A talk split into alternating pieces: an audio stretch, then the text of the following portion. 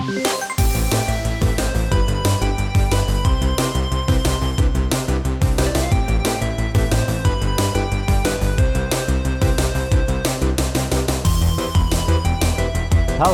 my name is Declan Deneen. Welcome to Checkpoints. This is a show about video games, the people who play them, and the people who make them. Each episode, a guest on the show talks about the games that have shaped their life in one way or another, games that have inspired them, games that have forged connections, and games that have soothed wounds. My guest on today's show is Alexis Kennedy. Uh, Alexis founded uh, Failbetter Games and created the, their first game, Fallen London. Uh, he went on to um, create uh, Sunless Sea. He was the, the lead writer on that also. Uh, was nominated for a Writers Guild of Great Britain Award for Best Writing in a Video Game. He's a very talented writer. And as you'll hear on the show, he then um, left Failbetter Games, the company that he founded, essentially to try and kind of refill his uh, creative juices. And, and as of just a few days ago, in fact, he announced that he was uh, going to be working with BioWare. He was the very first guest writer at BioWare on a, on an unannounced project. I recorded this chat with with Alexis uh, a little while ago, maybe a month or two ago, and when I heard this news about BioWare, I got in touch, and so at the end of the episode, there's an extra little bit where we talk about his his uh, recent announcement and how he's now going to work at BioWare and how how exciting a prospect that is. There is some uh, judicious editing in that little section as well because uh, he was a little bit too excited. But it was great, and this is a really, really good chat. I really, uh, really thoroughly enjoyed talking to Alexis. Uh, to celebrate the 50th episode of the show last week, I launched a Patreon. Yes, right there. I'm right there asking you for money straight away. Um, no, genuinely, like a huge thanks to the people that uh, have already decided to to patronize the the podcast. It is a genuine help, um, and I'm not looking for for much. I'm basically just trying to cover my costs so the the show doesn't cost me anything anymore. So if you do have an extra couple of quid and you're a fan of the show, please do consider um, throwing a pound or two our way. There's a, a link in the in the show notes, or you can just go to patreon.com forward slash checkpoints. Um, honestly, thanks so much for that. Uh, if you if you don't have any money or you don't want to pay any money for the, the Patreon, then that's absolutely fine. But if you do enjoy the show, please do uh, tell a friend. I'm always keen on on branching out and you know creating as big an audience uh, as I can for the show because I'm really proud of it, and I think you know the the guests are consistently like really fascinating. I, I work very hard on getting you know interest in people, people that you, you may not you know have heard of necessarily, even in some cases, but that have amazing stories and show real clear passion and, and insight, the sort of stuff that you, you don't get anywhere else, essentially. So please do share it around, share links, social media, all that stuff is, is hugely uh, appreciated. As always, if you'd like to get in touch with the show, you can email. It's checkpointspodcast at gmail.com or it's facebook.com forward slash checkpoints podcast, or it's at checkpoint show on Twitter. It's very important to have consistent branding. Um, I will be around at the Games Are for Everyone event in Edinburgh next month. Um, you should check that out if, you, if you're local and you're able to go along. Um, the We Throw Switches guys, uh, Andrew and Craig, put on really great events. I, I met them, they, they're actually featured in the, the Game Jam episode way back at the start of the year.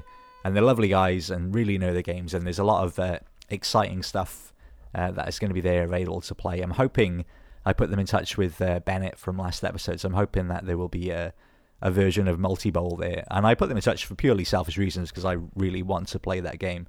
So that'll be very exciting. I'll be hopefully making a, an autosave special all about that. Um, so you can look forward to that in the future. Also, another reason to uh, support the Patreon it enables me to to make even more ambitious uh, autosave episodes if you do enjoy that part of the show. Okay, I think that's it. Let's keep it short and punchy. Um, let's get on with my chat this week with uh, Alexis. I'll be back next week with a new episode and a new guest. But until then, hope you have a wonderful week. Thanks again for listening. Let's get on with the show.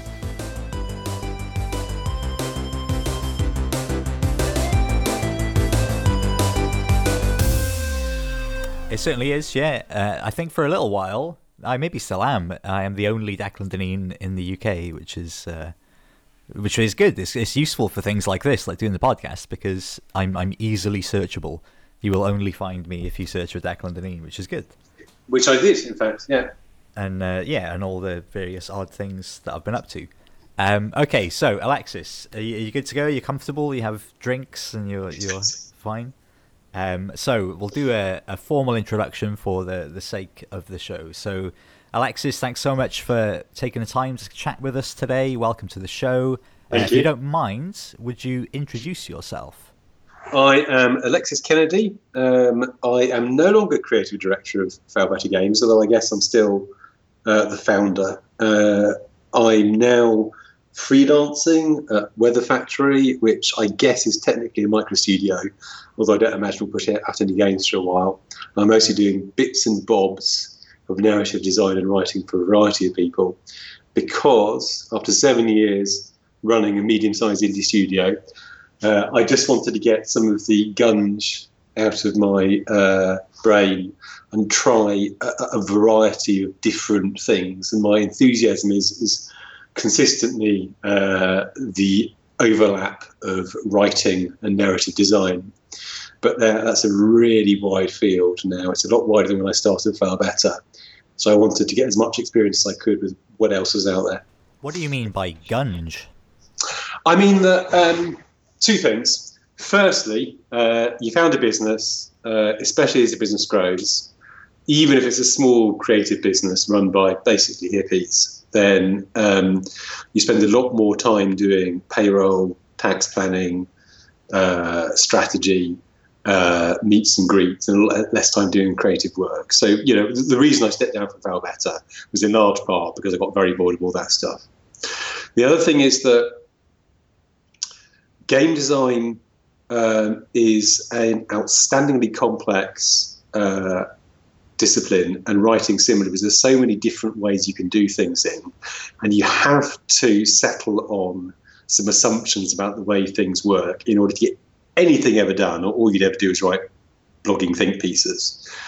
And i spent seven years building Failbetter into an organization that did the kind of narrative design and the kind of games design that i was comfortable with the kind of writing i was comfortable with extremely effectively and that meant that some of those assumptions got baked into our processes and into my thinking. Okay. And I wanted to to try to do things that uh, uh, uh used other people's assumptions uh, to shake the my thoughts free. Yeah, because I mean, I'm I'm sure running the studio, you become not blinkered, but you know, you have so many things to focus on. You don't really get to kind of explore things in in the same way you would when you're like classically when people are students. You know. Yeah, I mean, and I think you know, I, I would say blinkered. Uh, I think you have to be blinkered because if you are working to a production schedule, you, have to make certain assumptions. You have to say that, that you know we, we have these house um, style rules, we have these approaches. Here are things we do. Here are things we never do. And I've been working with people since I left who. Um, who have some best practices that are identical to Failbetter because they are, you know, universal best practices, and some who, because all these things are subjective and versatile, have done completely the opposite. And it's it's it's very refreshing. You know, I wouldn't say either side is right, but I wouldn't say either side is wrong. It's incredibly hippie sounding. It all comes back to to you know you have to choose certain assumptions to navigate by. Yeah. You need anything done, but you you need to shake those, those assumptions once in a while if you want to stay creative. Yeah, and I, I think like consciously making a decision to do that is like is a huge thing, and I think it's it'll, it'll prove to be hugely useful. Like I often think that like university should be maybe something you do every 25 years. Like cause yeah. i think it'd just be so good for society as a whole to kind of reconnect in that way and really explore things which you don't you know, once you're through a university rarely do people uh, get the opportunity to do that really. You know you just you just you're running and you're living and that's it. Yeah. Yeah it's very hard to lift your head from the fire. Um, okay so alexis let's uh, let's go back to the start. So if you can remember um, what was your very first experience of a video game? Uh, my very first experience of a video game would have been um, probably Space Invaders. Certainly, the row of arcade cabinets along the wall of the gallery in the swimming pool in the village outside Oxford, where I grew up. And um, my very first experience of a video game on a home computer um, would have been a uh, probably Colossal Cave. It wasn't really a home beauty, sorry, at all. Not remotely home beauty. Um, slightly more like a, a, a, small screen video game, though. Would have been Colossal Cave, played on the mainframe of the uh, Oxford University Atmospheric Physics Department, um, where my mother's boyfriend was getting computer time to work on his MA in early music thesis. That is that is a, a very bold and unique first uh, first choice. I don't think I've ever had uh, anything quite so grand as that. Um, so what what was the, what would the game have been? Colossal Cave, uh, the original adventure. I mean, it wasn't. I don't think it was called Colossal Cave then, but it was, as far as I knew, a uh, you know a green screen that you typed um, verb object into and then sent things back to you. And I was fascinated by it. Although because it was this this early mainframe that I had some sort of trivial timeshare on because they just sat me in a corner to keep me happy. Um, there, there, were sort of lags of, of, between five seconds and sixty seconds every time you typed in a um, every time you typed in a command. And so, what, what, were you doing though? Were you like, was it like, uh, it wasn't interactive. It wouldn't have been as advanced as an interactive fiction thing, but just like oh, well, navigating something was, around. Yeah, sorry. This, this, this was um, when we say original adventure. This is the uh, I didn't know any of this stuff at the time, but Crowther and Woods' original um, interactive fiction thing, which was um, where you start uh, outside a red brick building on a road. Uh, you enter a network of caverns, and there's a brass lamp, there's a pirate, there's a, a dwarf, um, a, a, grumpy dwarf, I think, that, that pops out of a, a puff of greasy smoke. Um, there's some very atmospheric descriptions based on um, the original writers' spelunking uh, expeditions. Um, and there's amazing little twisty passages, which I think is probably the most persistent and resonant phrase of any any early game ever. That that's that's proven to be uh, quite the moment in your life, considering how things have, have gone later. It, it has, uh, and I think um, uh, I, I, would hesitate to say whether that imprinted me at an early age, uh, or whether I was uh, more into that and less into the idea of Space Invaders. Although you know, I played a, a good few games of Space Invaders because I was already a very bookish child. But was it like was it um, like a particularly profound experience, or was it just like oh here's a cool thing like you know like a new toy or something? It was one of those things where you uh, dream about it in between opportunities uh, to return. Uh, so yes, it was a, a, pretty profound experience. And then I ended up um, playing um, uh, games on our neighbour's um, Apple II uh, computer. Uh, true fact, I found out many years later that our neighbour was actually the sister of Richard Dawkins. Uh, no way. Yeah, way. Uh, and which which meant uh, that, which meant that she was the sister-in-law of Lalla Ward, who used to be uh, the uh, first uh, or second, I forget which, Romana in Doctor Who. Uh, that's that's it for the kind of um, exotic stories and, and, anecdotes. Everything from here on is pretty standard stuff. Those are like some of the, the nerdiest name drops I think I've ever heard. uh, yeah, say it loud, say it proud. No, I, I fully appreciate it. But, um, um, was it no, a big part of your early life though? Like games, was that like part of your formative experiences, like you know, first making friends and stuff?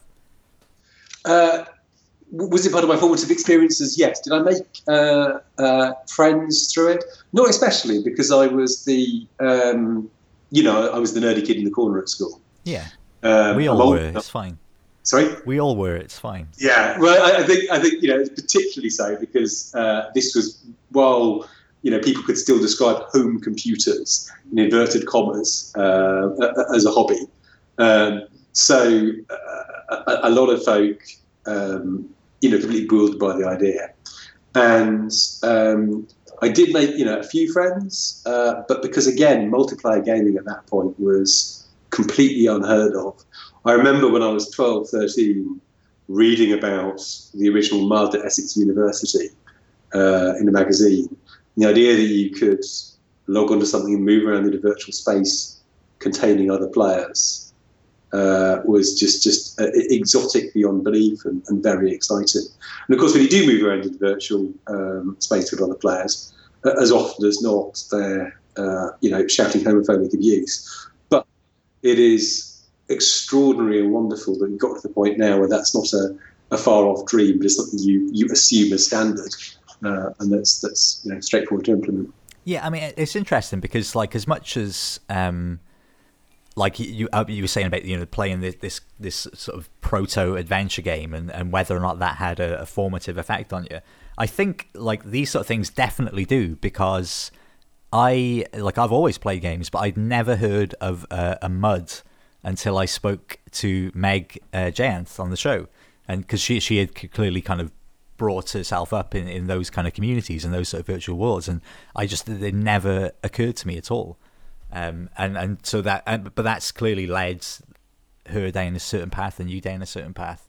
Um, but like, did you sort of seek those type of games out? Uh, yes. Uh, so uh, my my name, my initial um, interactions with computer games were um, so constrained that they were always exciting treats. Mm-hmm. So you know, the Space Invaders um, uh, arcade cabinets. I, I needed uh, some spare 10p's. Toilet swimming pool. Uh, the Oxford University atmospheric physics uh, lab. Obviously, I, I, wasn't in a lot. And our neighbour's Apple II was this jealously guarded prize when I was being babysat. So um, a, a, lot of the time I spent um, uh, you know, playing something frenziedly for two hours and then not being able to play it again for another week. So it, it built up a head of enthusiasm, I guess. Absolutely, yeah. And then when I was, um, uh, I don't know, uh, 11, 12, uh, I went off to scout camp and my mother um, bought a uh, BBC Model E microcomputer secretly while I was away and um, didn't tell me when I got back, quietly set it up in the next room and then she and my brother ushered me through uh, to see this thing when I was still half asleep, and I was convinced I was dreaming. Oh man, that is that is some good mothering. She's she's she's a, a quality woman, even if she did uh, land me with a, uh, a name that leads people to make uh, wrong assumptions. Uh, but um, so that um, uh, the, the, kind of, of games you got on the BBC because of the primitive nature of the uh, graphics, limited memory, there were a lot of very tech-centric stuff. And I played plenty of um, uh, simple pixel arts, uh, platformers and things. You know, I spent a lot of time in Manic Miner. But the things that I was always most enthused about were, again, uh, largely uh, text parser games. Uh, so Level 9, which I think was run by, by three brothers, very prolific um, interactive fiction community, uh, company of the um, uh, 80s in, in Britain um, that went a long way with uh, evocative, terse descriptions um, and occasional dreadful puns.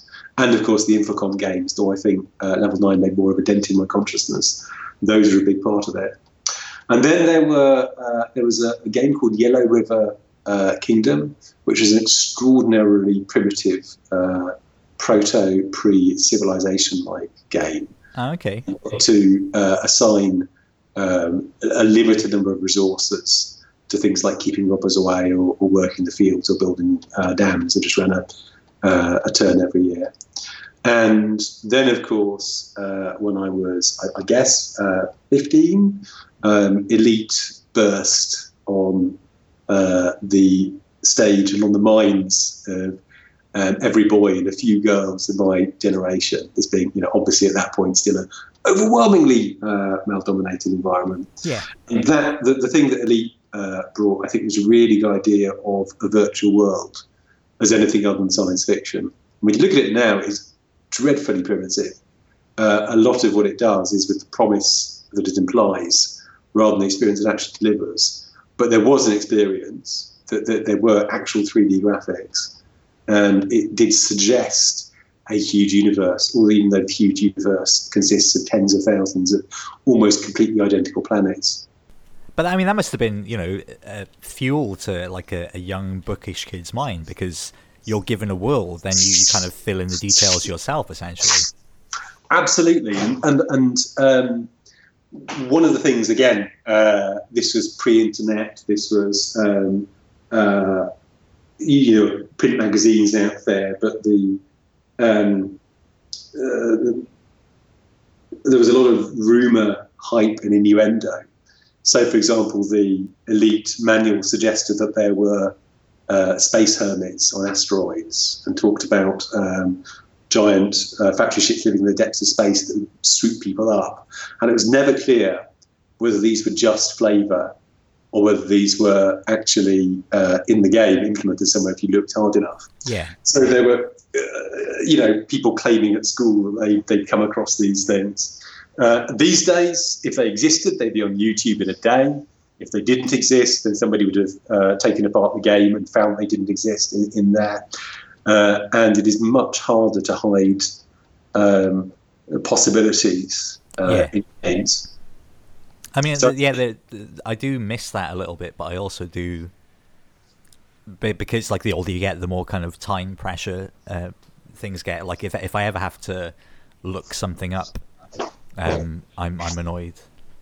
Not annoyed. That's the wrong word, but yeah, no, I, I, I agree completely. I think a couple of things. One, uh, although I get nostalgic about it, I would much rather have back the hours of my life that I spent trying to do an impossible jump in, in I don't know, Tomb Raider or, or Yeah. whatever that, that turned out uh, to be actually impossible. Um, and two, uh, that, that sense of the unknown meant that Elite seemed like much more than it actually was, because it seemed like an infinite universe. It was actually sort of very um, simple uh, 3D client where you, you um, moved around at limited speed. Um, but that sense of the unknown keeps on moving out there. Yeah, So now you get people writing uh, very searching essays about, for example, the lore in Dark Souls, uh, or speculating about uh, uh, what Kojima's upcoming game is actually the hell about. And so that, that, that same sense of the unknown still exists. It's just moved further out from actually being on your monitor. yeah. I mean, the the law like that that all kind of feeds back into the same thing because the like I love the the Dark Souls series of games, but the law completely passed me by. Like I, I had no context for it. I didn't really understand any of the stories. But then I started watching um, Epic Name Bro on YouTube, watching his playthroughs, and he focuses really heavily on the lore and like piecing together all these kind of um, design aspects and things built into the levels and like pulling story from it. And it was it was really exciting. But it, it's re- I mean that must be something that you're you're very interested in as like you know narrative design and stuff. Yes, yeah, but yeah, I, I, I it was it's, it's a. I think maybe if I was a kid, I would have gone crazy over all the Dark Souls stuff. But because I'm a grown up, I just I like the the mechanics of the game. I like playing through it. I don't really, I don't know, not don't care about the story, but I'm I'm, not willing to put in the effort to really explore Yeah, it. I, I, I get that, and I do hear reports that they effectively made it up. Okay. along. But I, I'm never, I'm never clear how how true that is, and I think the But fact that's that- kind of fine. Uh, like if, if people can still pull from it, then then cool. Uh, yes, no, it, it, it is. And I think even if they did make it up as they go along, it's a tribute to the everything from the overall creative direction of the game to uh, some of the individual nuggets of, of stuff that you find uh, that people can construct coherent and exciting frameworks out of that. Yeah, absolutely. So, I mean, a lot with the the early home computers, they they kind of, if not encouraged, you know, it was quite simple to sort of start making your own games as well because they were quite basic. So, was that something that you you started to explore? Um, sorry, say that last bit again. Like uh, on home computers and stuff um, in in the eighties, like the the the barrier to entry of making your own games was often a lot smaller, and magazines would produce kind of guides on how to code basic games. So, was that something you were interested in? Yes, no, it, it was. So again, I'm, I'm of the generation that um, spent time typing in uh, code from magazines, which, with, with hindsight, uh, it, it's I don't know, like like chiseling a TV show in the side of a cliff. And, and um, uh, again, uh, what I built was what I, I liked most. So it was um, uh, daft text parser interactive fiction stuff because they were um, uh, th- th- there was a, a book I bought that had a straightforward framework for doing that, and the kind of tech involved at that point was was, was very primitive. And, And what were they uh, about? Do you, do you remember what, It what were they was- about? It was it was uh, I was I was ten I was I was eleven so it was um, about the kind of things that I'd been playing. It was a um, a disconnected jumble of different mythologies um, set in some largely underground environment. Uh, with some um, uh, striking uh, uh, landscapes and, and scenes um, where you had to collect a bunch of stuff for some arbitrarily defined plot reason. You know, as I get to the end of that sentence, I suddenly realised that Fallen London, which I spent uh, many of the last seven years on, was a uh, jumble of different mythologies in a largely underground environment full of striking scenery and landscapes. We had to collect a whole bunch of stuff. I so, was going to say, you seem to nail it pretty young there. Yeah, yeah. Uh, well, I, I, I, guess you. Um, I suspect something that, that, for what you've said as well, comes up in these interviews uh, more often than not is, is the degree to which people's courses set. Uh, yeah, yeah, absolutely. But, but so was that something that you, um, beyond it just being fun because you can make your own game, was that something you thought I could do this, or did it kind of make you because a lot especially like younger i feel like you don't you have no conception of who makes games and you know how they're built really. No i mean i, I didn't um, actually for, for, two reasons. Um, uh, one uh, at that age i still really wanted to be a writer.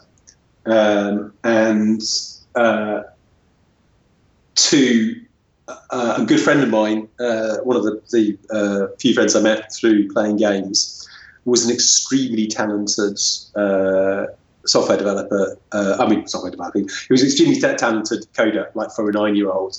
Uh, and there were a couple of other much more talented uh, techies at school. Uh, the guy in question, Tom Williamson, has gone on. Um, I know he was working for Criterion uh, a while ago. and I just sort of was immediately aware of how limited my own skills were. were. so I just, I, I, I never studied um, any kind of computer science or software engineering all the way through education, higher education. Uh, I always went for uh, art stuff, cultural stuff, um. And then after a uh, soul destroying stint as a, an English teacher um, when I left university, I ended up teaching myself coding and started a, a 10 year career uh, as a software developer. Uh, and uh, on the back of that, uh, when I decided to do a startup, I decided to make it something that sat halfway between games and writing, uh, which is why Failbetter ended up the shape it, it was. But no, I, I was, I, have I've never been uh, particularly technically good, even when I was a software developer. I was perfectly competent, uh, but where I, I did well um, was on uh, finding solutions to business problems and, and talking to people. Uh, because not all software developers have good communication skills. Yeah. And um, although I built um, all the original um, uh, code for Fallen London myself, and although I'm now um, coding uh, games um, in my off hours uh, for fun, uh, it's it's not my core skill. But, my but it certainly was my core skill. But despite the fact that you know, you, perhaps at a young age you weren't getting you weren't going to become a coder. Did did your uh, love of games kind of continue through your your adolescence and stuff, or was there a time when you were like, oh, actually, I'm a bit too cool for this now? No, I, I, uh, not really. It's the answer to am I too cool for this now? Um, you know, I was I, I, embraced the geek identity very early on, uh, and I discovered, in fact, so one of the other big influences on my uh, childhood that we've been um, we've been talking exclusively about digital games. But when I was eight years old, again, it's something about swimming pools. I was sitting behind uh, two other kids in the gallery in swimming pool, and they had this book with a blue dragon on the cover. And they were talking about hit points, and I became aware that you know one of them was like narrating, and eventually the other, and they were taking turns. It was sort of like a live version of the text files of games I'd seen. Yeah and and I was hooked. I, I took it home. Uh, I, I, took the, the, memory home that, that, evening and tried to get my brother to play a similar game. And the history of the next um, uh, ten years of my life was me trying to get my brother to play uh, Dungeons and Dragons, um, and him doing so only under sufferance and duress.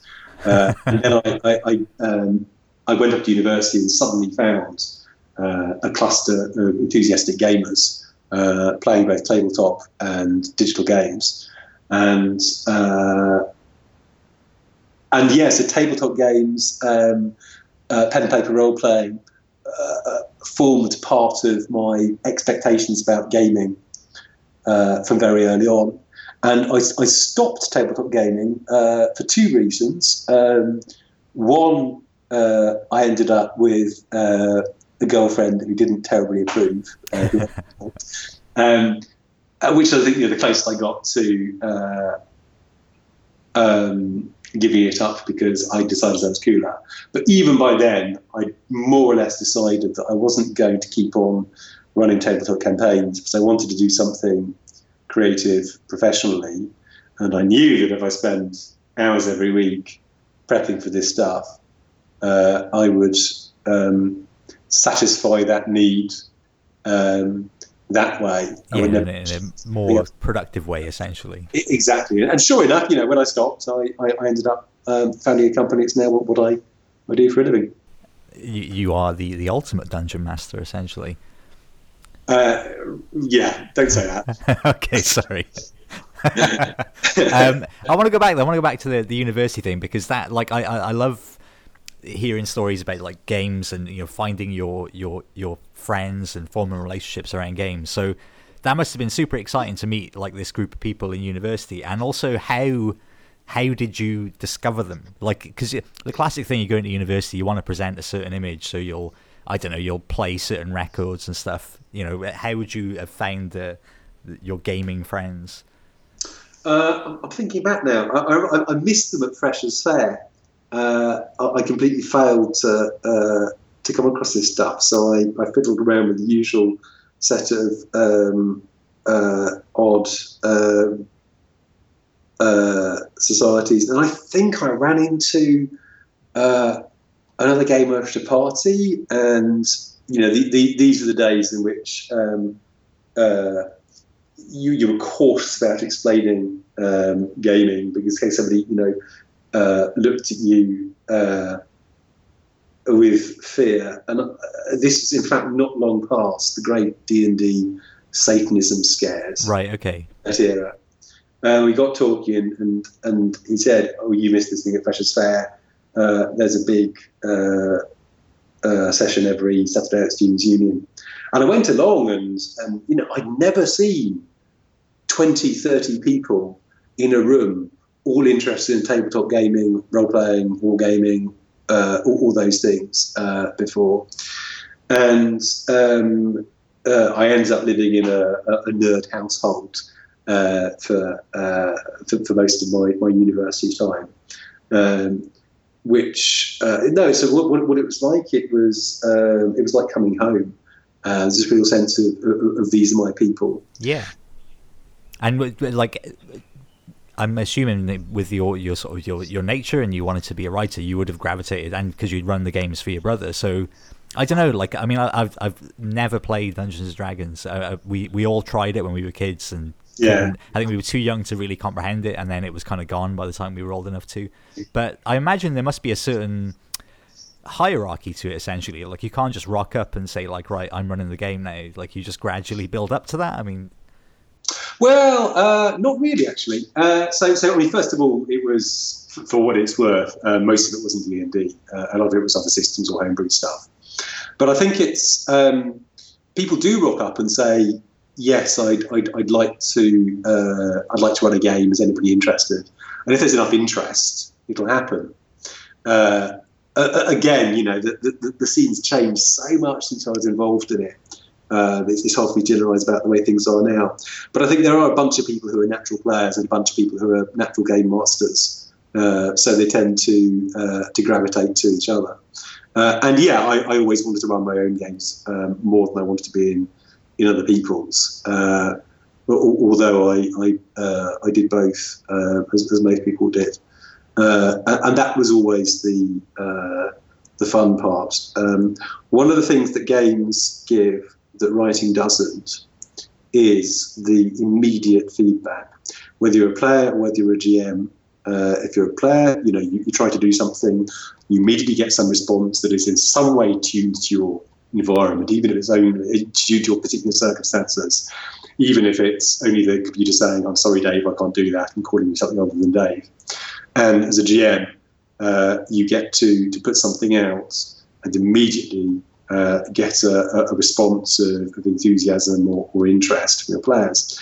And in fact, um, what I found when I tried to write long form fiction is that having uh, done game mastering is a very poor uh, introduction to that. It seems like it should be a natural one. Yeah. See, there are some common skills, but every time you you do something when you're running a game, people immediately give you something back. If you're writing something, no, you need to get all the way through a chapter on your own. Yeah. You can't stop and say to, to, to your characters, what would you like to do now? And, they do something unexpected. You can't write a session plan that says, uh, he, he, here's a mile high um, wall of glass. The players will think of something clever to get through it. You've got to come up with both sides. So it, it does encourage uh, a certain flexibility, which is useless when you're writing long form fiction, and a certain laziness, which is also useless when you're writing long form fiction. I, I often wonder about that though, because um, like I do a lot of writing mainly for like theatre and, and film and stuff, but the the kind yeah. of it does seem like a, a, natural training if, if you're you know running a game to, to tell a story. But I, I wonder if there are any you might know this better than me examples of people actually like literally writing a story like that, like playing a game with the intention of kind of turning it into a novel at the end. I think you know, that they're happy uh, that there are, um, but it generally doesn't go. Uh, it generally doesn't go well. Uh, th- th- there are, uh, I know, fantasy novels which are are essentially based on people's role playing campaigns. I think it's quite rare for them to be um, uh, very good because a lot of them uh, have, have the ghost of you really should have been there. Yeah, absolutely. On every page, and the pacing's wrong. Um, the uh, the kind of situations that occur in tabletop games, the kind of situations that allow uh, a half dozen people to uh, get equal time, uh, which isn't necessarily something you want to do with um, characters. Conversely, you know, if you had um, uh, one protagonist soak up all the GM's attention in a tabletop game. Yeah, uh, that would be uh, dreadful. And again, things have, have moved on a lot. Um, tabletop gaming has moved in a lot of different directions. Uh, from the days I, I spent, I know there's lots of experimental forms that are, that, that are different, but it is fundamentally a call and response mode that involves a, a bunch of people working together yeah, I uh, think I think yeah. the sort of the, the, the, community aspect is is key to it. I don't know if you you know um, the reason I, that that comes to head comes to mind is because of HarmonQuest, which is like Dan Harmon's new comedy show, and it is essentially a live. Um, I think they use Pathfinder, but it's you know a role playing game, um, and it's really good. And I, th- like they are not just is quite entertaining, but the stories themselves are relatively engaging. Like the fictional story of the the game but then hmm. you also have the interactions of the people playing it, which is where a lot of the kind of entertainment comes from. That sounds interesting, and, and, and I'll take a look. But um, you know, but even then, I'll submit that if Dan Harmon does something, it's probably going to be pretty good. It's probably going to be pretty good. Yeah, yeah to be he, fair. He did in fact chisel his TV show into a cliff frame by frame, it would still be probably be, be rather better than what we achieved by something similar. um, but speaking of the communal things, like I like do you do you have memories of like you know spectacular campaigns that you would like if you if you're still in contact with any of these people you'd sort of remember that time we I don't know killed the giant lava monster and I don't mean that in like a trite way I mean that in a quite a sincere like oh that was a great time uh, I y- yes and no um, I don't like to dwell once I've I finished something um, so I, I, I, get a bit terse um, sometimes at people who engage me in conversation about Fallen London since I left Failbetter, uh, because I don't want to to dwell on, on, what I did um, when I could um, be thinking about what, what I want to do next. Uh, I think that way you always get encouraged to rest on your laurels. Um, but I I did actually hire uh, early on uh, a couple of the people um, who I role played with uh, back at university. Oh, cool. One of them is, is still with the company um, and uh, is now narrative director. Um, he, he, stepped up when I, when I left. Uh, and um, I know he still, uh, slightly embarrassingly, talks about one of the campaigns um, I used to run fondly. And I guess it's one of the things that convinced him that he, he wanted to be with Failbetter in the first place. Uh, but you don't sound thrilled about that. I think that's lovely. I know. I, I, I, am basically I'm secretly thrilled. Of course, I'm thrilled, but obviously I've got to sound dismissive about it because otherwise, it, it, it, uh, I mean, you know. Yeah, yeah, no, I do, I do. Uh, but the I think, yeah, I said a moment ago that um, the uh, um, I tend not to dwell on on uh, work I've done in the past. I think that's true. I think it's also true, even beyond that, that uh, tabletop stuff is best in the moment. Yeah. Um, again, even when people don't try to turn it into a novel, there are lots and lots of attempts to uh, preserve some sort of archive. Um, and that gets less and less interesting the further you get away from the actual session. And it's like, uh, it, it is to a degree like theatre. Uh, and I'm sure uh, theatre folk um, will uh, cling classes and remember particularly successful occasions. But once it's done, it's done. Yeah, that's the moment is past, kind of thing. So, what about uh, video games? Did you still sort of love those through university? Was that something that you continued with after university? Uh, I did. Um, I, I, didn't have a PC uh, for uh, much of my time at university um, because uh, they were a relative luxury purchases. Again, you know, this was, was days before it was pretty much standard uh, to have a laptop. Um, and I was, was turning in handwritten essays. Jesus, uh, terrible handwriting as well. Uh, but yes. weirdly, I just this morning I, I, I, was I did an interview with um, uh, Jo Twist from Ukie, and oh, uh, she she was saying that her first year in university was the first year where um, word processing was was mandatory, which is uh, just yeah. an interesting uh, sort of historical connection. It, it, it is, and it's it's uh, it, it, seems bizarre looking back that I could hand in this this coffee stains artifacts rather than, than something that could actually be emailed about the place. But uh, yeah, so I, I, got a PC. I fell straight into Civilization, kind of face first. Civilization uh, was the first game I ever played for 16 hours uh, straight. Uh, and I remember I stopped playing uh, because the, the, you know the design of it is just so tight. You've got these these constant overlapping, interlocking loops where there's always three other things that are interested in the outcome of. Once you've got the outcome of one thing, I've never played anything like it before. We we so, we've all been there, Alexis. It's fine. So so so, so you know, right?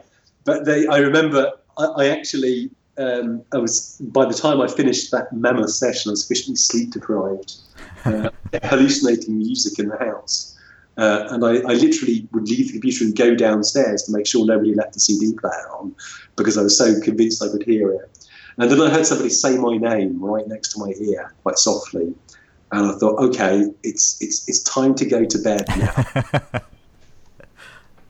But what about um, what about consoles? Right, you don't you, you don't tend to have these kind of mammoth sessions. Was there like a, a fun? Fun, that's the wrong word, but like you know, was there like a, did you have consoles? You haven't mentioned any kind of uh, no, I mean uh, classic Mario's or anything like that. No, no. It, it, oddly enough, that, that whole chunk of gamer culture mostly passed me by. I mean, I, I have uh, a PlayStation 4 sitting behind me. I've, I've had a, uh, both PlayStations and Xboxes in the past, but largely, you know, because I really want to play Shadow of the Colossus, and um, uh, and, and, it never got a, a, PC port. I think it has got a PC port now, doesn't it? But, you know, years on. Yeah. Uh, but no, it was somehow passing by. Uh, I think partly this was because uh, my mother um, bought a computer, capital F for capital E education, uh, and wouldn't particularly have countenance the games console. Um, I think we did have like a something that could play Pong very briefly, but yeah. Uh, but uh, so so not only those games, but a whole chunk of gaming culture. Uh, I'm slightly blind to, and I've, I've always been uh, a PC gamer. And I guess you know um, if you're going to look for text-centric games, that tends to be more a PC thing than a console thing for yeah, a variety. Absolutely. Not least that you know simply text is not what that good on a on a TV screen. But have you ever been kind of um, like entranced by something that is much more kind of Twitch? Like, I mean, because a lot, of, like a lot of stuff you you've mentioned has been very like very story driven or or very collaborative. You know, so is there are you competitive? You know, are there games that that you sort of would would compete over, or games you consider yourself good at? If you know what I mean. Uh, to to the most trivial fucking degree. Uh, I mean, I was uh, pretty good at Office Quake back in the day, but um, you know, obviously, once you're out of your twenties, you're not good at an FPS compared oh, to, no, no, no. anybody. Um, I uh, uh, I used to like StarCraft uh, when StarCraft Two came out. Um, I remember I uh, I played a lot of it in the evenings. I clawed my way up to halfway through the Silver League. I stopped playing it for, for like six weeks. When I came back, um, everyone else had moved on to the extent that I just got my arse politely handed to me uh, every time. You know, very polite, you know, get, go, go home, dear. Uh, every time, sort of ne- never made it uh, back into into silver even. And then when I went back the next time after that, uh, they'd gone from having bronze, silver, gold to having bronze, silver, gold, uh, platinum, diamond, master, or something. So, what what the hell? You know, why am I even bothering here? Do you Uh, get competitive with games? Have you ever got competitive? No, I mean it's. I, I like having a goal in a game. Um, obviously, I have a functioning set of monkey glands. So if you put me in a room full of other monkeys um, all trying to compete, then I'll, I'll feel some sort of urge to compete. But um, I basically can't play games unless there's a story. It doesn't have to be a good story. Obviously, I care if it's a good story or not. But you know, Tetris, I, I, I just couldn't because what's what's where's the law, man? What's what's what's, what's going to happen at the end? uh, where, where's my decisions? Even tower defense games. I've literally finished tower defense games because there's um, uh, a story in it, and I want to see what happens at the end of the story. And I've, you know, I, I, I finished. Have I ever finished a GTA game? I can't remember, but I put dozens of hours into into chunks of GTA. I, I finished. Um, uh, what was the um, open world console game um, that Volition did? Saints Uh, Row? No, uh, but but similar. You, you, you Oh, jump in. Crackdown. So Crackdown, of course, yeah. Uh, so yeah, you know, uh, Crackdown has a story. Uh, you know, in as much as it's important. Uh, it also has a lot of, of, of jumping and finding orbs. Um, It's got a big twist ending, if I remember rightly. Actually, it was quite surprising. Uh, Crackdown. It does, yeah. But um, but when there's a story, I, I guess there's there's there's sort of act um, uh, boundaries because you, you you take over the city district by district. You have these individual bosses to take down. Yeah, There's a variety of experience. It's the variety of experience, the implied story that that, that works for me. That So- is uh, genuinely uh, amazing to me because I don't think I've ever played a game for the story. Um, possibly the Bioshock games, but I would have played them anyway. Not to say that I'm I, I'm dismissive of the story, but that's almost never been like something that I that drives me through it. If you know what I mean. I think sometimes it's, it's an excuse as much as Yeah, a reason. yeah. I think you know if, if the core game loop is really good, uh, then I like to feel that something different is going to happen at the end of the evening, and that I can turn the machine off with a sense of, of satisfaction or progress. Uh, whereas if it were solely a matter of finding out colour blocks, then the fundamentally compulsive nature of what I'm doing is, is laid a little too bare to me. Yeah, I mean, sometimes it is like some of my my strongest sort of gaming memories have been when the story and the game kind of converge in a way that I wasn't expecting.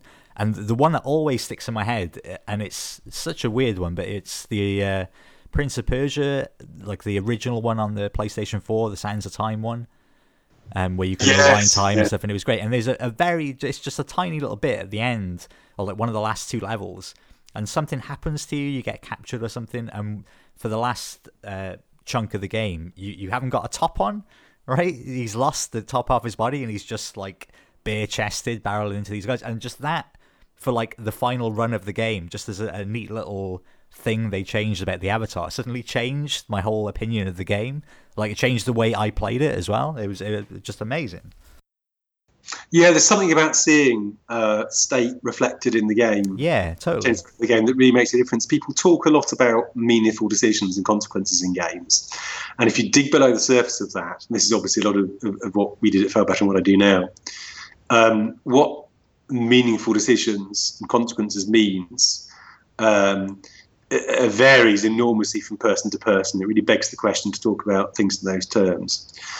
But I think um, uh, one of the ways in which it one of the things that really gets people excited is you see um, uh, uh, the world change um, in a way you didn't necessarily expect it to. It doesn't have to be a big way.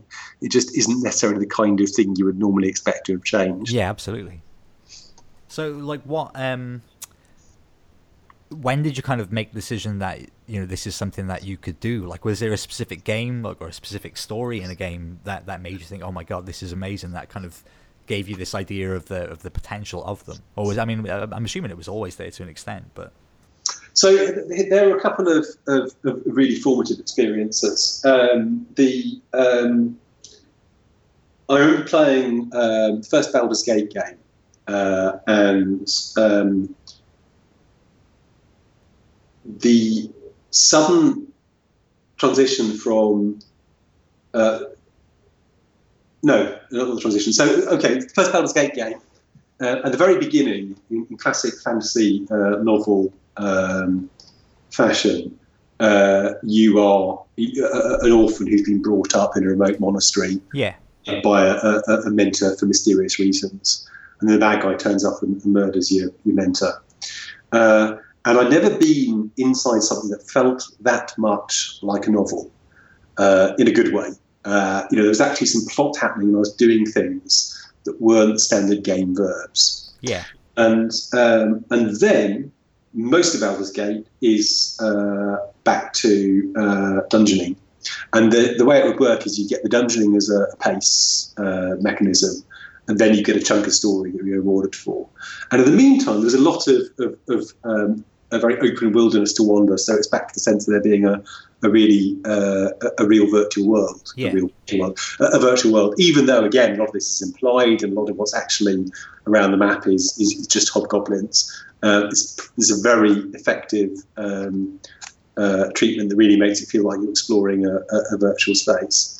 And um, and some of the writing was great, and um, uh, I shouldn't say some of the writing was great. The writing was was excellent, especially for a, game in the in the nineties, and some of the writing was outstanding. But what really stood out for me was this sense of doing things you wouldn't normally get to do in games. Yeah. There's another game, uh, King of Dragon Pass, where again you're getting to do things that you wouldn't normally get to do in games. I've never even heard of that. King of Dragon Forest. King of Dragon Pass. It's it's. Uh, there are people listening to this podcast right now. Um, uh, shaking the, the, uh, the, their device and go, "How has not heard of King of Dragon Pass?" I, I, know, I know. No, it's a very, it's a very, but it's not surprising. It's very much a cult game, and people who people either generally adore it or have never heard of it. Um, it is a um, pseudo Celtic village simulator. Um, it, it's where you are making strategic decisions about how your clan uh, thrives or not, and being confronted with little chunks of story uh, where you get to make a choice that have a sort of procedural elements to them, but are, are largely scripted. And that was was one of the biggest influences on Fallen London. But again, it showed me that you could have um, a backbone of system mechanic um, and then put a story on top of that and use the system mechanic to make the story feel like it meant something. And then you could use the, the story could say whatever it wanted. The story could say um, uh, there is a dryad off in the woods that is implanting seeds in people and causing to explode out of their chests. Uh, or you are getting a delegation um, from the Confederation of Clans to uh, ask if you want to be king. And you don't need to provide like 3D art assets for that. You can just say this thing happens. Yeah. You spend seven years buried in the hole in the ground, breathing through a straw, being fed elixir immortality, um, and dreaming about flint eagles or something. You, you can just say this. if you provide a, a, a, mechanic that backs this up, it feels like more than just a, a branching narrative. So that was one of the, the influences. And of course, I played um, Torment, um, uh, Planescape Torment, which was um, uh, again, full of things that you don't normally get to do in games in a really outrageous way. So there are not many games where you get to um, uh, pull your own intestines out and turn them into a magic item because uh, they messed with the fundamental assumptions about RPGs uh, to the point where um, they, have assumed at the beginning that you're an immortal and you can't permanently die and subvert the whole save reload loop. There are not many where you turn out to have a whole set of, of um, fascinating backstory elements that are told in, in flashback Um, you, you, visit an extraordinary variety of places. Um, they just threw content at you. I don't know how many hundreds of thousands of words there were in, in, in the content. So again, it, just, it did an awful lot with um, story and with, with text. The, the, art design in Planescape Torment is great. Uh, the gameplay is basically completely ordinary, like any other CRPG on the planet. But they did um, uh, wonderful things with um, with text, story, with dialogue, with with doing things that you don't normally get to do in games. So uh, those all inspired and enthused me. I was interested in doing stuff with text. I was interested in doing things you didn't normally get to do in games. Yeah. Uh, and I was interested in having a game mechanical underpinning to this stuff so that it didn't just feel like you're being told an arbitrary story, so that we could reflect the effect of the story back in the game system.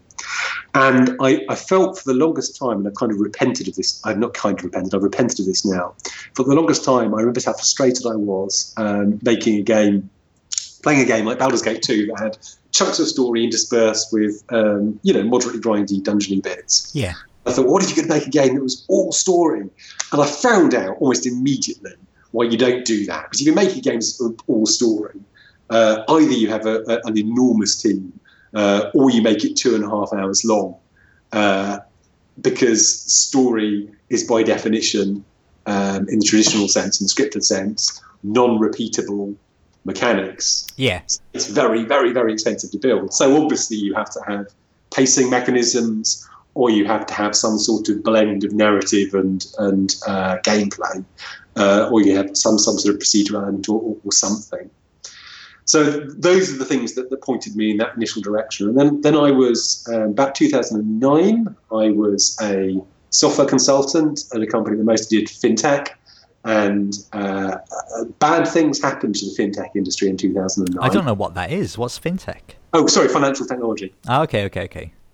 Yeah, and um, so all, all, the banks were running out of money. Uh, okay. And they were going through their second round of layoffs uh, at the software consultancy I worked to. And when I said, um, listen, I'd really like to go off and try this daft idea I've got for a story games startup. Um, can I take a six month unpaid sabbatical? They're much readier to say yes um, than I normally would. Right. That, that is that is a, a bold move because I'm assuming working in financial technology, that would have been a very good, well-paid, stable job.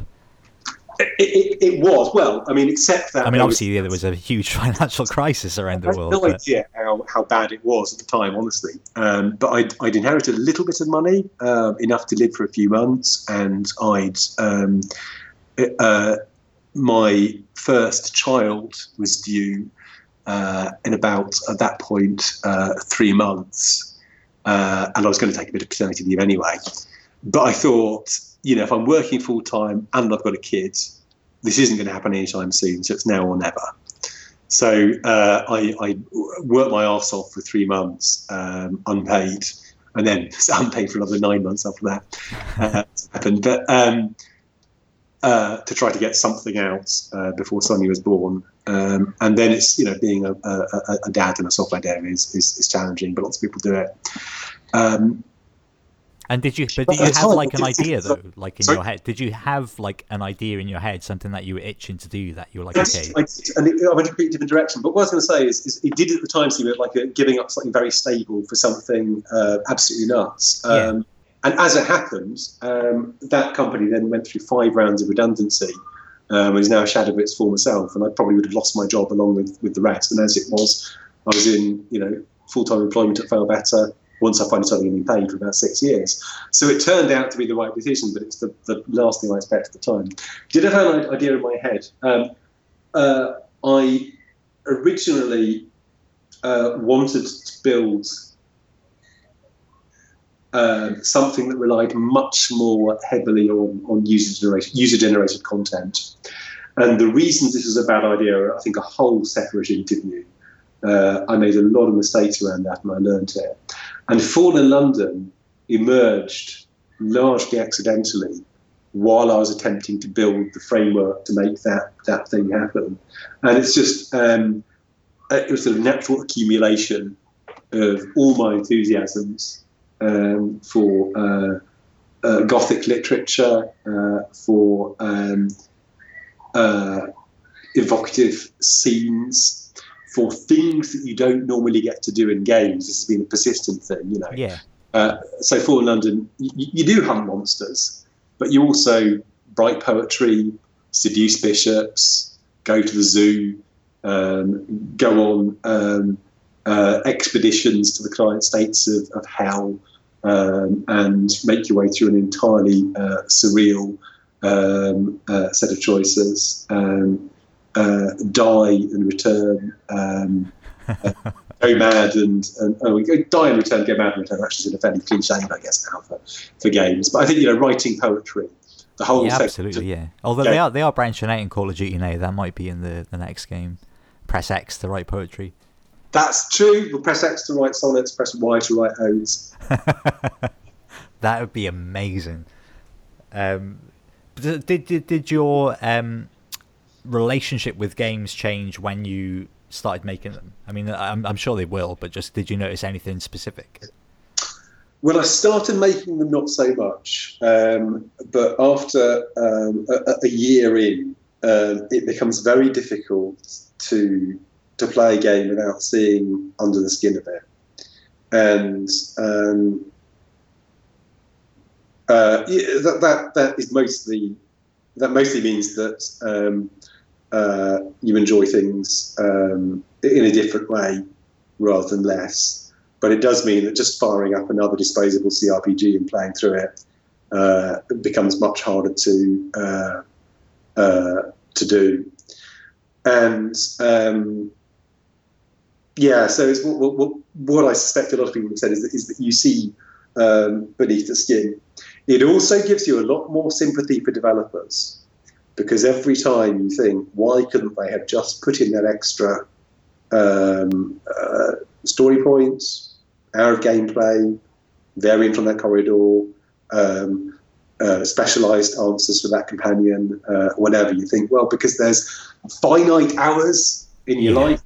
In the world, in a budget, and, uh, and and you have to choose where you spend those resources.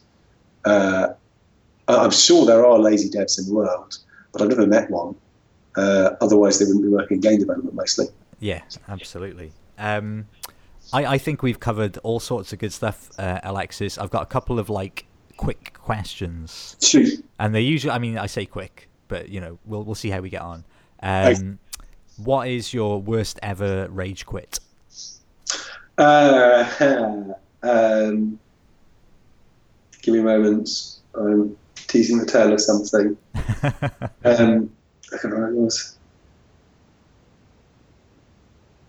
Oh yes, Spelunky. Yeah. So uh, I I uh, I made it most of the way through the ice caves level on uh, Spelunky. Mm-hmm. Um, and something uh, with the key. That was the thing I was trying to get to the final level with the key, which you have to, to pick up and carry through uh, each level and um, I, I, got very near. I mean, Spelunky is, is a notoriously uh, brutal game, yeah. anyway. Uh, and I made all the way through to the very end. Um, and you know, I had a half a heart left, or one heart left. I can't go to a half heart. Uh, and um, and I dropped the key into onto the platform with the door of the next level, and it bounced and it fell off into the abyss. we started there roaring, and I installed, Um, uh, I uninstalled Spelunky as an afterthought. I uninstalled Steam as well. I uninstalled Windows if I, if I could. First runner up is, is, is, Darkest Dungeon, which is a, a wonderful game and it's some of the tightest design I've ever seen and has they claimed at a GDC talk it doesn't have any lore. It does. It just has it told very economically and very uh, effectively. And I love Darkest Dungeon, but uh, I'll probably never play it again uh, because it is so uh, savage and so knowingly um, brutal. But I've said I've never played it before, never played it again before, so I'll probably get back to it. um, that is that's good. That's good stories. Um, so one of the things we've talked about is, is stories and games and you know a, a lot of people uh, especially the last 10 years games have been able to reflect much more a much more broad array of, of emotions. So mm. I think, but I do still think the, the the one most difficult thing and the rarest thing is is comedy. So Alexis, what games have really made you laugh? And like properly laugh, not just like, oh, that's a clever line, just like really laugh. Um, oh God, I can't think of zero examples, um, and I'll think of five as, as soon as um, connect. Give me a few seconds. Um, no, I mean, I, I, uh, I'm convinced that there's another example I'm missing, but I'm, I'm going to go with Psychonauts because it's always a, a, a safe option. Um, and just in terms of, of um, uh, consistent, uh, focused, um, uh, absurd uh, humour, I think it's it's you know, obviously up there. I'm going to go something else as well. Actually, it's barely a game. Um, it was the Malcolm Tucker app for iPhone. Okay.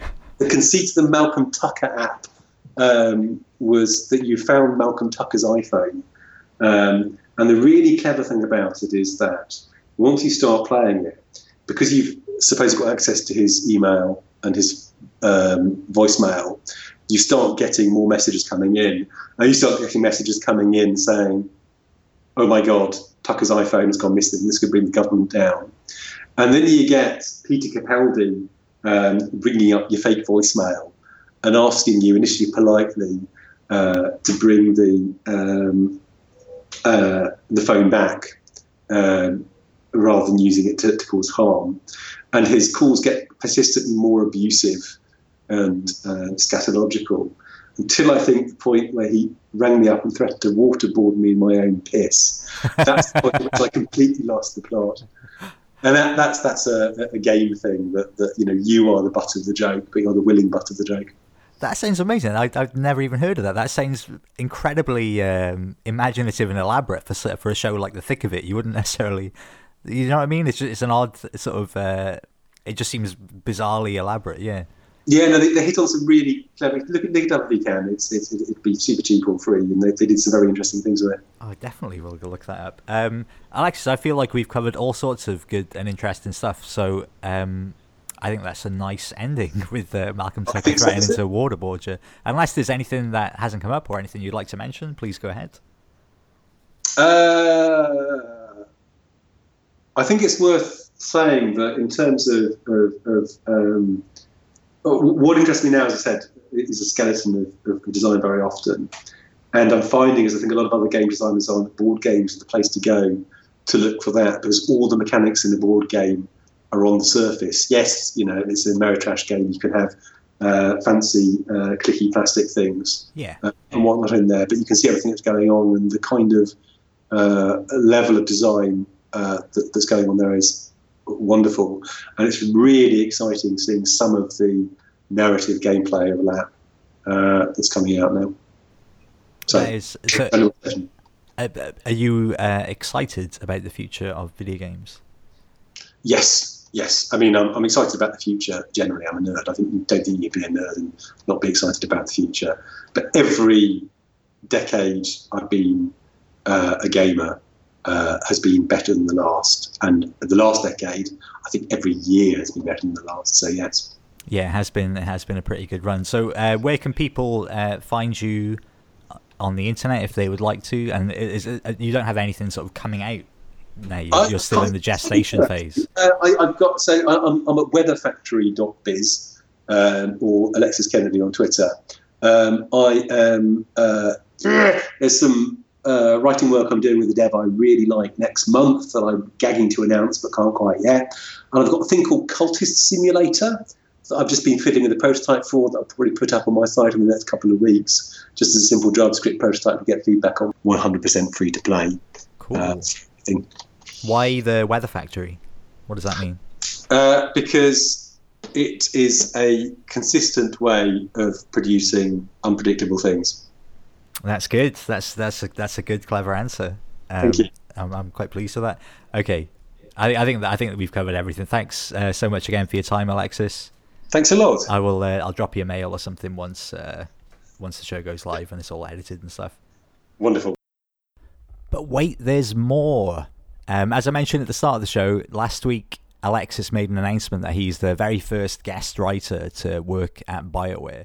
So we got in touch and we recorded uh, an extra bonus part of the show um, all about that and uh, how that came about and how very excited he is to be uh, working on whatever that game may be. Okay, here's the here's the bonus chat. Um, okay, so Alexis, thanks so much for, for taking the time to have a, an extra appendix chat with me um, for this episode because you, you had some very exciting news yesterday. Uh, I did. I, have been sitting on it for um, a while because big companies move slowly when it yeah. comes to contracts. But but yes, uh, yesterday I was finally able to announce that I'm Bioware's first ever guest writer. That is that is. You must have been thrilled, like because I've been as, as I mentioned to you on emails yesterday. Your episode is out next week, and I've been just listening back on the edit and the, the kind of the, the love that you have for, for stories in, in games, and, and to be now working for Bioware, who are um, probably one of the, the best in terms of the, the, the the story and the writing in games. That must be such a thrill. That's exactly so. I think you know if I were going to pick four AAA studios who really are the best. Uh, it would be BioWare, Bethesda, CD Projekt Red, and Obsidian. And I would um, uh, hesitate to put them in any kind of order, especially each have their strengths. But it's it's it's one of the big uh, the big ones, obviously, and they've been an influence on my work for years. Uh, I literally don't know if I'd be in the business had I not been playing um, Baldur's Gate and Neverwinter Nights back in the day. Absolutely. Uh, um, the I, I, never thought I'd actually get to work inside the machine, as it were, because we did do Failbetter, some contract work. We, we were commissioned to do a spin off project for Dragon Age, Dragon Age The Last Court, which I think is still online now. Uh, okay. Uh, it's a, um, explicitly, uh, it, it, was a, it was meant to provide um, something for the players who remember the days of Baldur's Gate fondly. So it's very text heavy. It's very Failbetter in that sense. Yeah. Um, it, it's it, it's not that mainstream. Uh, so that was great. I really liked working with with the Bioware guys. And was that where the kind of relationship started? Exactly so. Well, in fact, the, the very beginning of the relationship, it's a, a, a nice story. Uh, back when uh, Better was really, uh, really early days, early 2010. Uh, out of the blue, I got an email from Mike Laidlaw, uh, creative director of Dragon Age, saying, "Hey guys, we love your work. Uh, would you like to come out to Edmonton and do a day's uh, workshop on narrative design?" And so, obviously, I went, "Ah!" and it's going, "Ah!" Uh, obviously, I went, and it was a, a very humbling and interesting experience. And um, uh, it was also the point at which they first revealed uh, a desire to work together on Dragon Age uh, Last Court, and we've, we've, we've you know we've maintained a, a friendly relationship since then. That's so exciting that they would just out of the blue be like, "Oh, you know, we really like your stuff. Do you want to come and have a chat to us about it?" Like what? So a, think, what a thrill! Yeah, it, it is, and I think I think it actually uh, shows um, an an important truth about AAA companies and indie companies and the way that uh, game design and production has improved. Now, it is not that indie companies are better than AAA companies, although I'm, I'm an indie to the bone and I'm unlikely to go into AAA land for anything other than a, a, a contract. Yeah. It is that you get a different kind of innovation in uh, in the indie world people can take risks more readily. It's very difficult for even a really visionary uh, team in AAA world to, to take bigger risks. So indies can can take things from can, can um, produce things that, that AAA companies then learn from. But then of course the wheel turns and it goes the other way too, right? Absolutely. Because AAA companies have resources that allow them to um, attempt different kinds of experiments and to lay the foundations for things that indies would never be able to do. And AAA is not short of intelligent, skilled, passionate, talented people. Yeah, everyone so, just plays games at the end of the day, and everyone, if, if you're, regardless of if it's indie or AAA, if you're working for a video game company, you will love video games and you will obviously be seeking out new and interesting ways of doing things. Exactly so, but I think I think this is why the ecosystem is so important, and why having big tentpole productions and also having um, uh, crazy wild-eyed indies is, is, so important to the health of the uh, of the art. And and I, am assuming you can't uh, you can't talk about anything like what you might be doing or anything yet. I can't, but um, people I think can probably do some um, intelligent detective work around the details that have been announced. Yeah. And, and is it uh, has anything started yet? Have you actually done anything yet? Because you said no, this has been brewing for a while. I, have I've had some preliminary chats, uh, but the actual contract kicks off in um, January and is likely to continue until at least July. Are you so, are you uh, a little nervous? Obviously, uh, less so than I might be because uh, not to sound like a cock, but but they came to me, uh, so I, I, I know that they like my stuff. Uh, I know we've worked together before, and uh, and they're just nice people. They're really smart and they're really nice. It's been my consistent uh, experience of of uh, practically everyone who I've had contact with uh, yeah. on the west side. So yeah, a little nervous, but but um, the big thing for me is although I know they like my stuff and and I know um, there's a distinctive thing that I can add. I am going in there with uh, one mouth and two ears. The whole reason I've taken this uh, year semi off and why um, I, I, wanted to be very far better is I wanted to learn from different people's perspectives and approaches. Absolutely, yeah. And they've got 20 years of experience, so you know I'm there for that. I'm I'm curious. Uh, you may not be able to talk about about this specifically, but um, because this is like you know they, they've asked you to come in and work as as, as a writer is will that be um how, how, do I best phrase this would would that be noticeable in game would it be like okay here's here's Alexis's part yes uh, it, it, exactly so so and, and nobody's told me um, I shouldn't say this I think I'm okay on it uh, what they are doing is they are hiving off a, a chunk of content for me to make my own. Oh, interesting. Oh, that's that's even more exciting. Yeah, so I'm, I'm, and it's, it's obviously much more fun. So I'm working within the constraints, and I have to respect the lore uh, and respect the law, and uh, obviously I'm going to be working within the constraints of, of whatever the uh, production can give me in terms of, of art and assets um, and so forth. But um, I, I'm used to uh, in writing terms, eating what I kill. Uh, it's uh, text is a very very versatile medium. Absolutely, yeah. Um, you you may have just given something away then, so I'll edit around that a little bit, but that's okay. What, did what did I say? You said you have to work within the constraints of. I did. Much, yes, you could edit that out. Absolutely, I mean, no problem. Yeah, edit this bit out as well. Yeah. uh, you know, uh, uh, Mike explicitly said you can me and Patrick and they'll do the maths. Mm-hmm. But it's not been formally announced. So, yes, please do edit that out. Thank you for what you now. No problem. Um, well, well, that was it. Really, I just, I just thought that'd be a nice thing to add on because it's a, it's a big, a big exciting step for you, and uh, a lot of people seem very excited about it. So, I wish you all the best with it, Alexis. Yeah, thank you. And, and uh, if you if you I, I, don't know if you do follow up interviews, but I should be able to talk a bit more about the detail of it, um, sort of mid next year. So if at any point you want to do a follow up, oh, absolutely, yeah, that'd be really interesting just to see the experience. I think that'd be quite a nice a nice kind of follow the the journey through it and see how it goes. Yeah. Cool. Um, well, that, that's it. Enjoy the rest of your day, Alexis. Thanks very much for, for taking Thanks, those couple of minutes. Okay, speak soon. Cheers. I'll speak to you later. Bye bye.